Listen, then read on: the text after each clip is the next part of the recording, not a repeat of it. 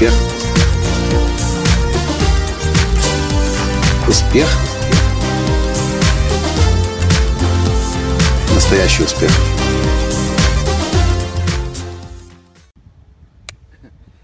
Как переночевать в дорогой гостинице лучшего курорта Черногории бесплатно?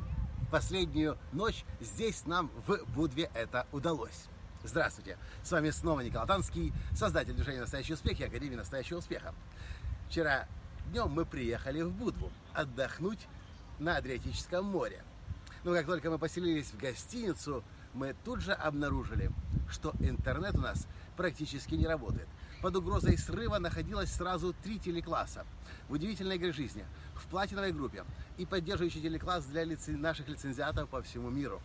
Что мы начинаем делать? Естественно, мы начинаем звонить быстро на ресепшн, говорить: решите вопрос с интернетом. У вас на первом этаже интернет был суперскоростной, на седьмом этаже интернета нету.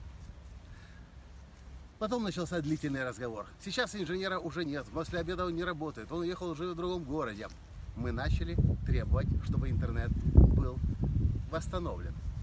Или чтобы нас переселили в другой номер, категории выше и лучше. Зачем я вам об этом говорю?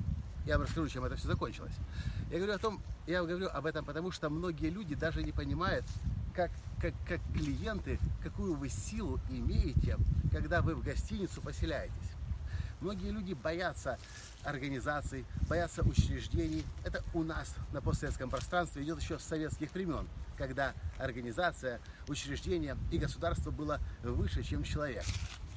В современном, развитом, высокоразвитом капиталистическом мире вы, как клиент, имеете право требовать и диктовать. Это ваше право.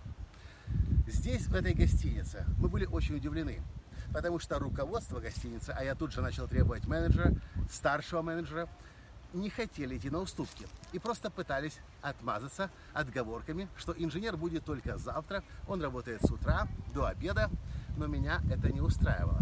В моей голове был четкий план. Либо нам чинят интернет, оплачивают такси инженеру, который приедет из другого города, который будет работать в неурочное время. Либо нас переселяют в категорию номера лучше, бесплатно, или нам возвращают деньги за проживание, и мы остаемся в этом номере. И что вы думаете? Инженера вызывать руководство не захотело, категорию выше переселять не захотело, но предложило нам таки номер, собственно, той же категории, в которой мы были, но этаж ниже. Вид такой же красивый на море, но чуть-чуть хуже, ну потому что ниже.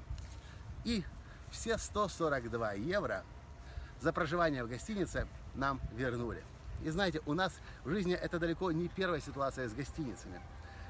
Если вы поселяетесь и увидите не то, что вам обещал Booking, то, что обещала гостиница на Booking, у нас был такой случай и в Нью-Йорке, когда мы поселились в номер, там некуда было даже чемодан поставить, хотя на букинге было сказано двадцать метров квадратных.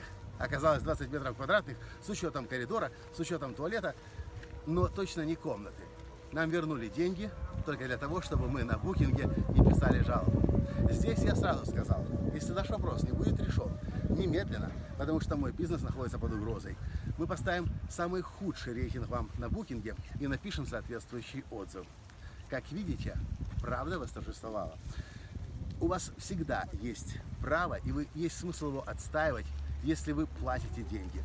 И нет смысла ходить на, пове, на поводу, так как это было когда-то в Советском Союзе, где учреждения, организации и государство всегда было вверху, а человек по остаточному принципу. Так, как-нибудь там сам разберется. Я записываю это видео для того, чтобы вы начали смело отстаивать свои права. И ни в коем случае, когда вы не получаете то, что было обещано, и уж тем более, если вы за это платите деньги, не спускали это на тормоза. Вы имеете право требовать, потому что как клиент вы имеете право. Зачем иначе на Booking, на Expedia и на прочих ресурсах всегда есть отзывы и рейтинги?